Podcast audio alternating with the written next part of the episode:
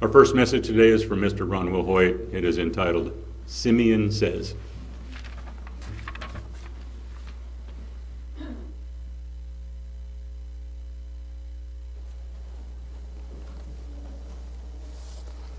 Good afternoon, everyone. Good to see you.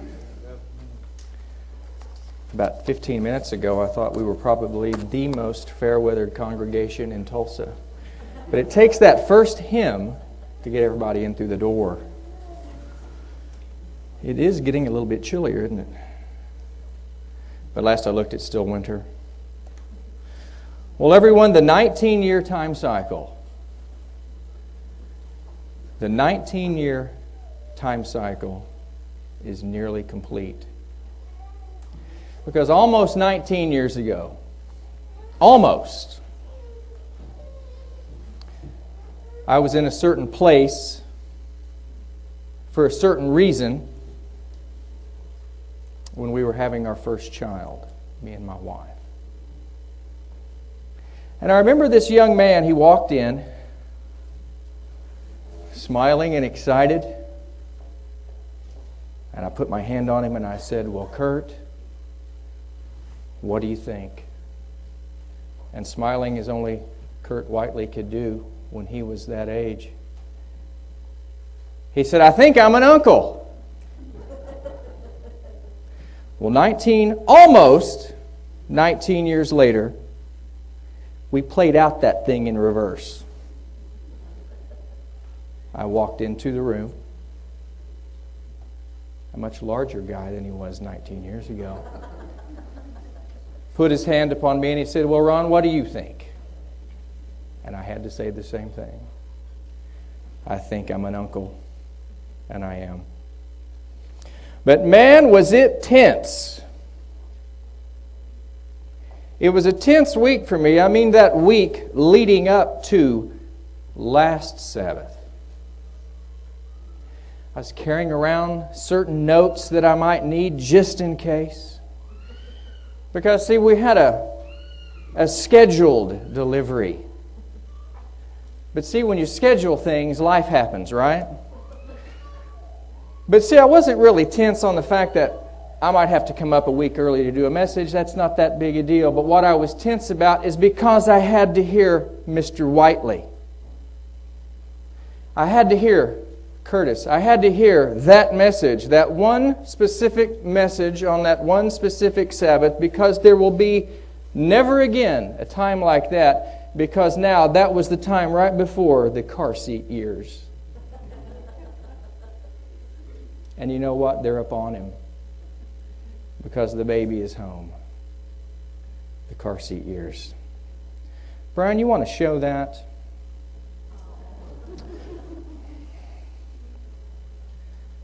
Isn't that incredible? I walked in. This was when he was just a few hours old. I walked in, and Katie, being Katie, she goes, Ron, uh, get the baby. I said, Well, I want the baby. so I got the baby, and as I sat down with the baby, kind of in this position here, and I had, I got to get my phone. Because I've got a somewhat somewhat tech phone that actually will take a photo that you can actually tell, which I think it did pretty good. But here I am sitting with this beautiful child in my arms. I'm going. Boom, first one. I said, it's not going to get any better than that one. But as I was doing that, as I was holding him, and as I was looking at him, I began to wonder, and I've been wondering ever since then is this how Simeon looked upon Jesus? When Simeon took Jesus in his arms. Because Jesus was a baby boy, right? Jesus was a baby boy, just like Samuel Asher is a baby boy, just like this Liam that we have around here now is a baby boy, and of course, Debbie Keaton's grandson, little Aiden. Now, these are with us, these baby boys, and they need constant attention, don't they? everything about them, feeding, taking care of, just looking at them, transporting them, everything about these babies has to be dealt with by those that have them. And it's just incredible. Because I think they are the reality of months of anticipation. I even look back upon my own day. They are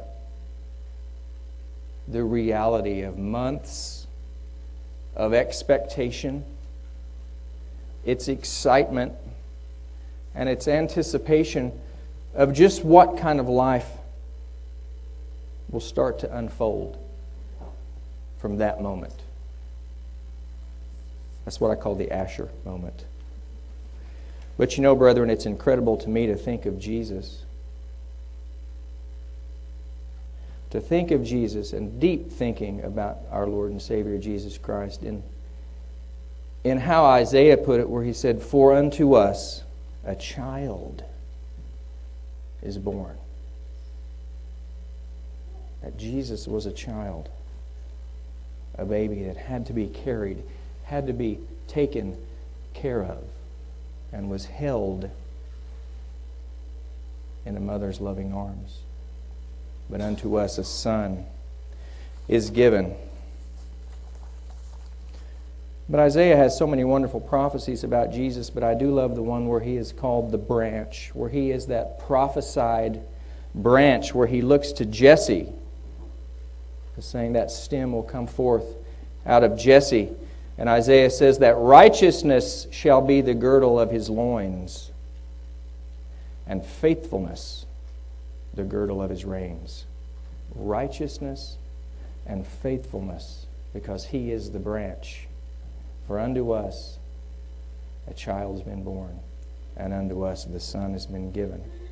But when I read Isaiah, because standing here now, I can read Isaiah, and then I can think of the birth of Jesus Christ, and I wonder how many years, how much, how much life was lived and endured between the prophecies of Isaiah till the time that Jesus was born. How much was lived in, in, and endured in this expectation of this arrival. And it's just an all consuming hope, being consumed with hope about what he would do when he was finally among his people. Well, having baby on the brain, as I have all week, I want to revisit the birth prophecies of Jesus not in Isaiah, not in the prophets, but those prophecies given concerning him, concerning his birth, and kind of that immediate time, kind of surrounding those months and weeks surrounding his birth. And I want to begin with the dream of Joseph in Matthew 1.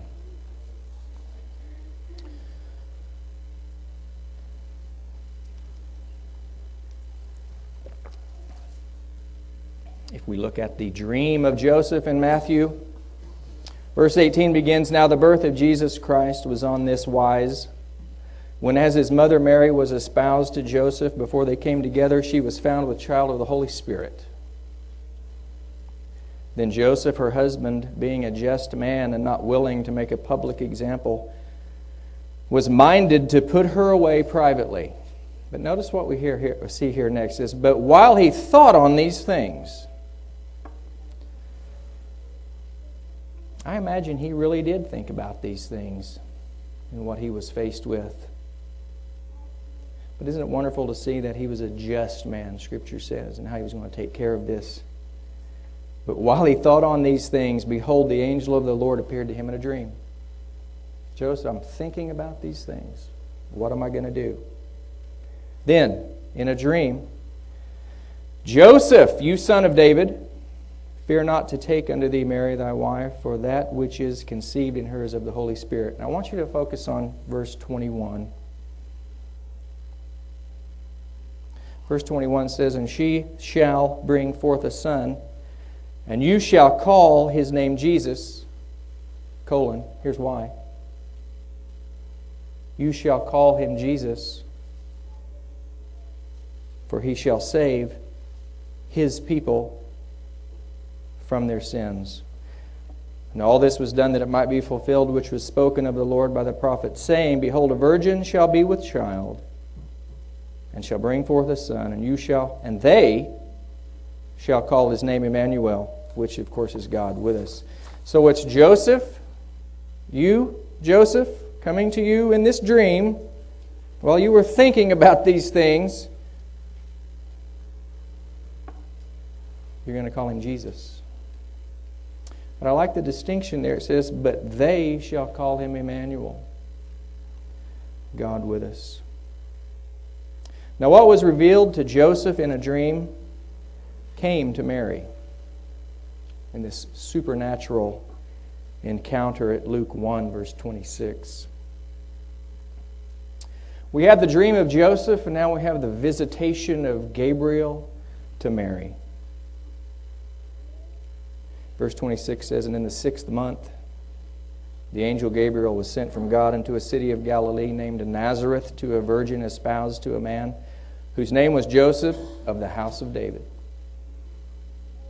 And the virgin's name was Mary. And the angel came into her and said, Hail, thou that art highly favored, the Lord is with you. Blessed are you among women. That's true. I mean, how many women have been born? I couldn't begin to tell you. But this one was born, Mary. And it just can go by without, you know, really focusing in on this. Is that Gabriel says, Blessed are you among women. For what she was allowed to do, and what she was allowed to have happen in her body. And when she saw him, she was troubled at his saying, and cast in her mind what manner of salutation this should be. For the angel said unto her, Fear not, Mary. For you hast found favor with God, and behold, you shall conceive in thy womb and bring forth a son. There's many mothers in this room.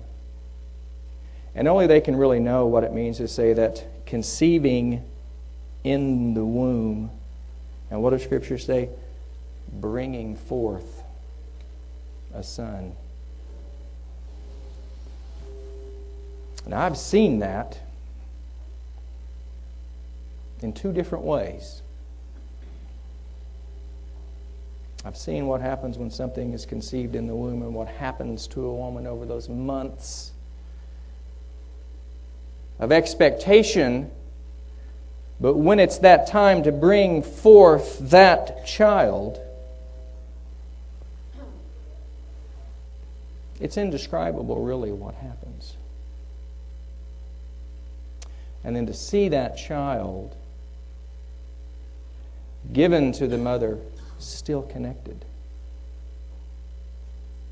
I was talking to my wife this morning about just how long are those cords. Is it this long? Is it this long? And she says it's, it, it varies. It is truly amazing. And see, that is in this about Jesus Christ. When Gabriel said to her, You shall conceive in your womb, and you're going to bring forth Jesus. He shall be great and shall be called the Son of the Highest, and the Lord God shall give unto him the throne of his father David, and he shall reign over the house of Jacob forever, and of his kingdom there shall be no end. Now, this is the divine directive, right? Joseph, son of David, you're going to call him, name him Jesus.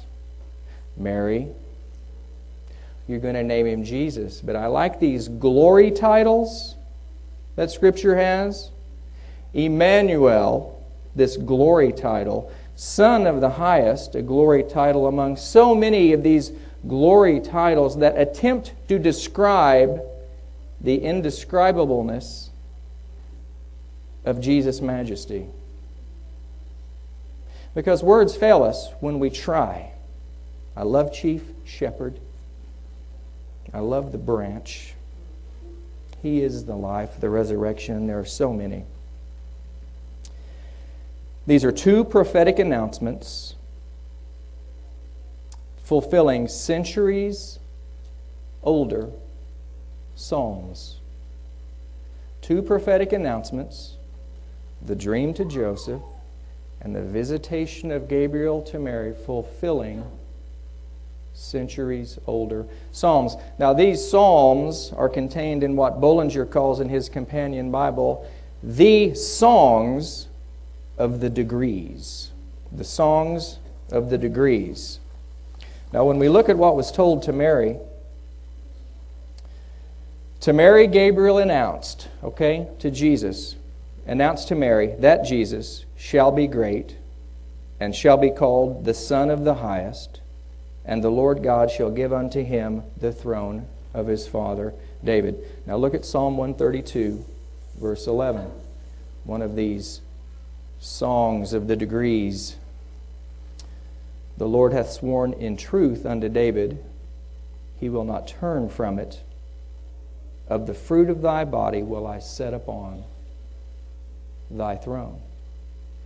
And it is Jesus, the branch, that was given the throne of David, just like Gabriel announced to Mary. But when we get to Joseph,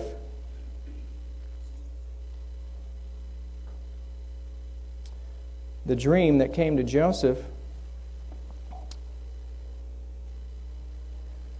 it says that Mary shall bring forth a son, and you shall call his name Jesus.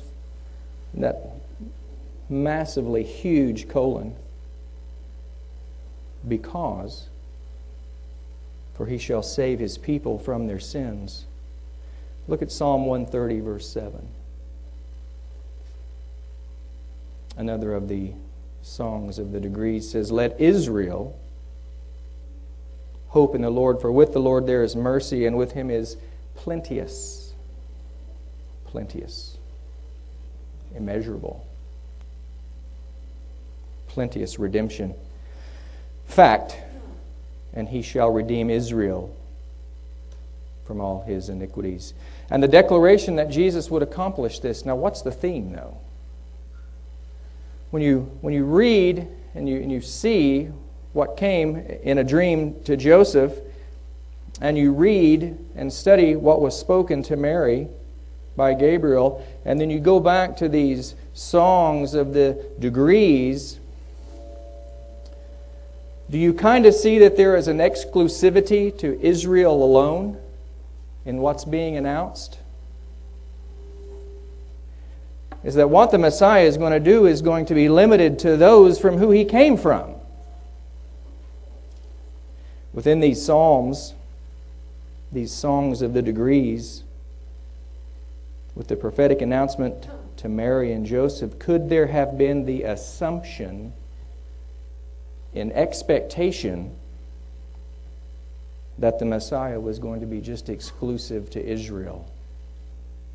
That salvation redemption and deliverance was to be for Israel, physical Israel alone. Now we remember Gabriel went to see someone before he came to see Mary, right? It was Zacharias as he was executing his priestly duties according to his order there at the temple. Gabriel appears to Zacharias announcing that he's going to have a son also. I want to read for you just a bit of what Gabriel said to Zacharias. He said, He shall be great in the sight of, in the sight of the Lord. He's not going to drink wine, not going to drink strong drink, to be filled with the Holy Spirit, even from his mother's womb. Filled with the Holy Spirit, even from his mother's womb. But this is what I want you to pay attention to Gabriel told Zechariah says that many of the children of Israel shall John turn to the Lord their God. Now, if Zacharias would have only responded like Mary did to Gabriel, if Zacharias would have just said, Let it be, as you have so said, but he didn't. And we, of course, know that for a protracted period of time, Zacharias was unable to speak. But of course, John is born, and then the eighth day of John's life, Zacharias is able to speak. And speak he does. I call it the eighth day prophecy of Zacharias. If we look at Luke 1, verse 67, I still want you to think about this thread within these Psalms and this thread within these prophetic announcements of this assumption and the expectation that the Messiah was going to be exclusively just for Israel. Well, on the eighth day of John's life, when a certain ceremony takes place according to Leviticus 12, I want you to keep that in your mind. The eighth day, okay? The eighth day. This eighth day event, this eighth day prophecy of Zacharias in verse 67, it says, Zacharias was filled with the Holy Spirit and prophesied, saying, Blessed be the Lord God of Israel, for he hath visited and redeemed his people. That's Psalm 130. Again. Now look at verse 69. And he hath raised up a horn of salvation for us in the house of his servant David. Psalm 132.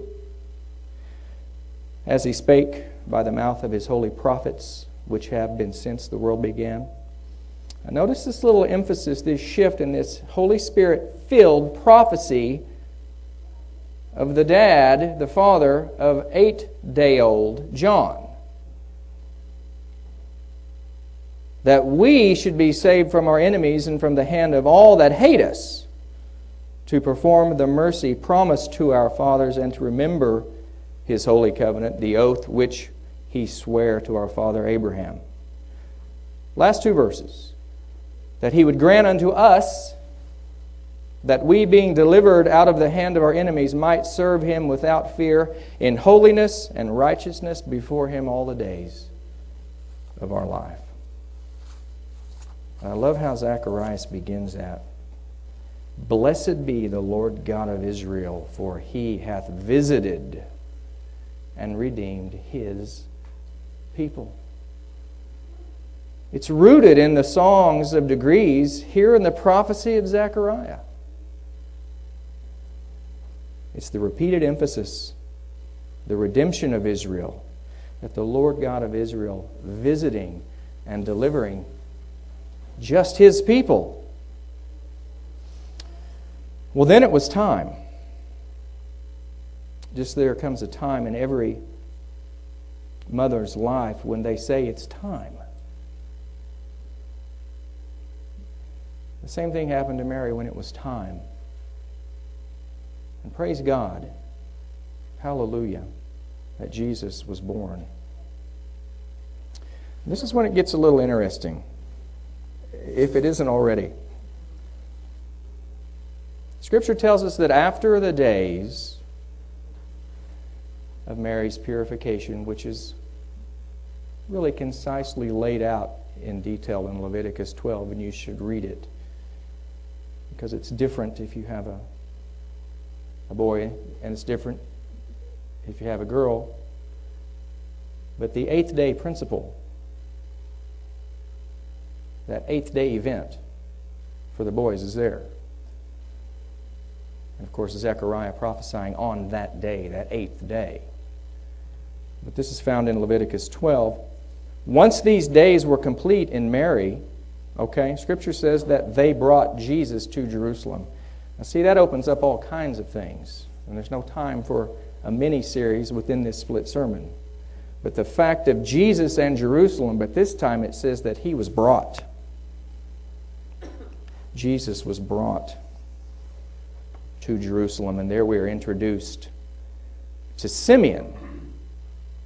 Matt Steele touched upon Simeon a few weeks ago, but when we're introduced to Simeon, it says that he is a man waiting. Simeon is a waiting man. For what? Scripture says that Simeon was waiting for the consolation of Israel.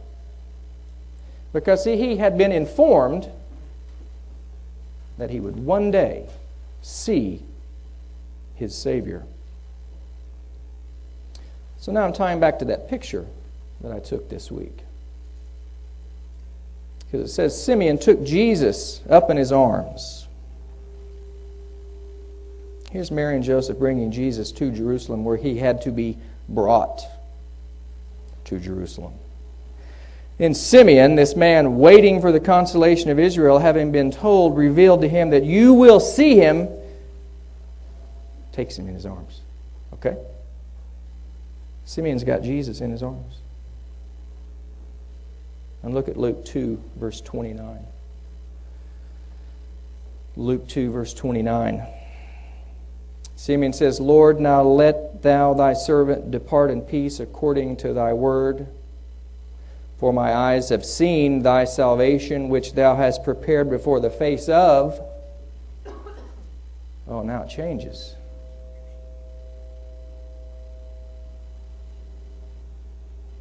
What? Simeon took Jesus up in his arms, blessed God, and says, For mine eyes have seen thy salvation, which thou hast prepared before the face of all people. Waiting for the consolation of Israel, seeing Jesus in his own arms, right? Because I've seen him. This is what you prepared for, for all people. And notice Simeon beginning with Gentiles. A light to lighten the Gentiles and the glory of thy people Israel. Because, see, there's an and in there. A light to lighten and the glory of Israel. That's what Simeon says Jesus is. That prophetic thread rooted in those songs of degrees. Psalm 130 and Psalm 132 contained in the birth prophecies of Jesus. But what we find here in the prophecy of Simeon, of course, is Isaiah. I would encourage you to read Isaiah 42 and Isaiah 49 as you read just this, what I would call the A part of Simeon's prophecy, because, brethren, there's a definite B part that's coming later. I want to focus on the A today.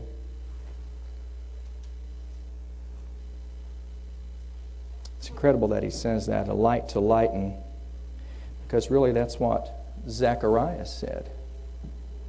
That's what Zacharias said.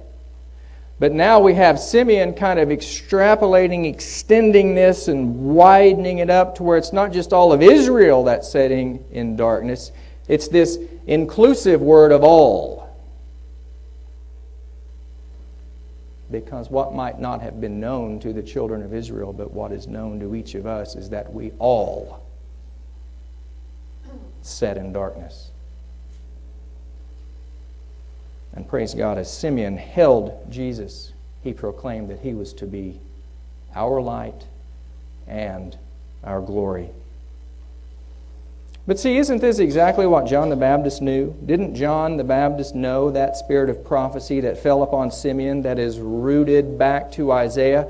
Because what did John the Baptist say when he beheld his Savior coming to him?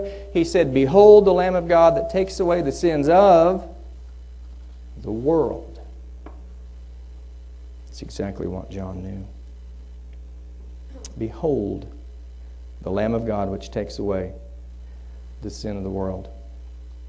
And if you recall from last time, it was Jesus who said that exact same thing.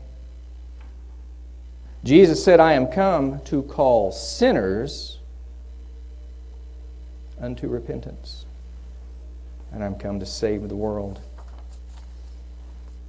But I really have just been kind of eh, locked in on this moment of that Jesus being this child, weeks old child, in the arms of Simeon, who's just been waiting, waiting for the consolation of Israel to have it revealed to him that you're going to see him before you die, and that he has him, and he says this, and that we have it in our Bible. Simeon exclaimed to the Eternal, My eyes have seen thy salvation, which thou hast prepared before the face of all people. The salvation of the Lord, the salvation of the eternal, which he has prepared before the face of all people. Now think of that phrase, because there's a phrase there, okay? Thy salvation prepared before the face of all people, because in Christ Jesus, doesn't that perfectly define the feasts of the Lord? That in Christ Jesus, in the salvation that is in Christ Jesus, thy salvation be prepared before the face of all people is that holy day and festival cycle that we rehearse year after year. Simeon looked upon him. And we look upon and engage in the salvation of the Lord each year through the holy days. And when we think about that, that what Zechariah said on that eighth day to John, then after that period of purification, Jesus had an eighth day event happen also, the same one of Leviticus 12.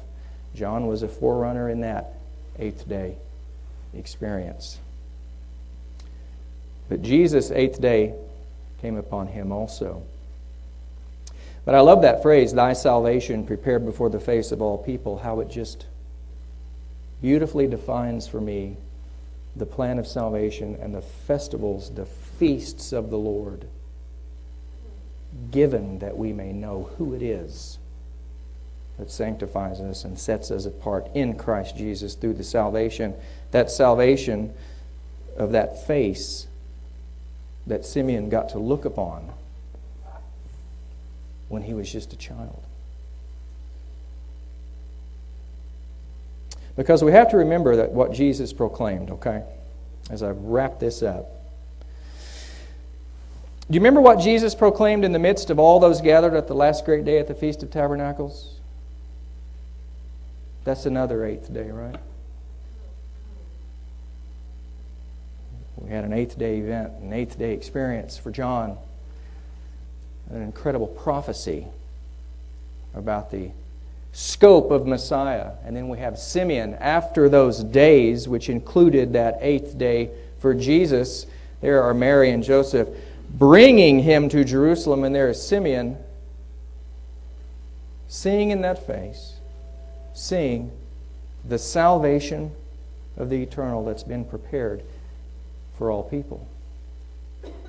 But notice what Jesus says in John 7, verse 37.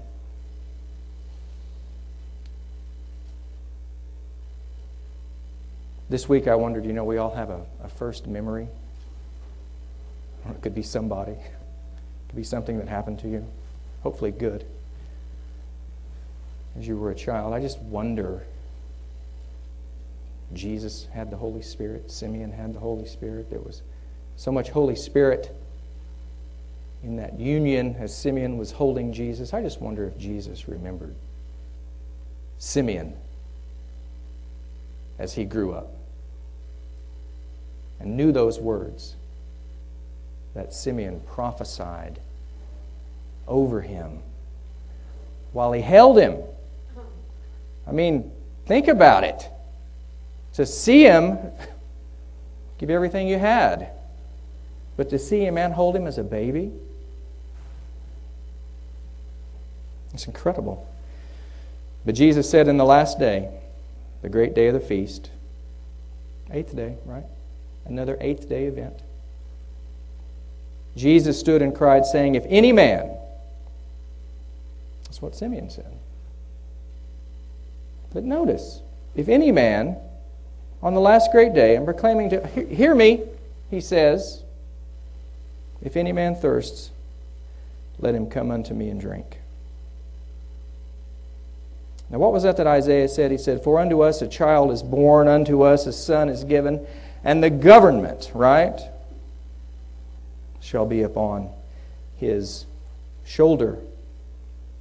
Well, brethren, until he shoulders everything, until he shoulders it all, I'd like to encourage each one of us as a, a congregation of believers to really love and to really nurture and to really cherish every child that has been born to us in this congregation, in this family of believers.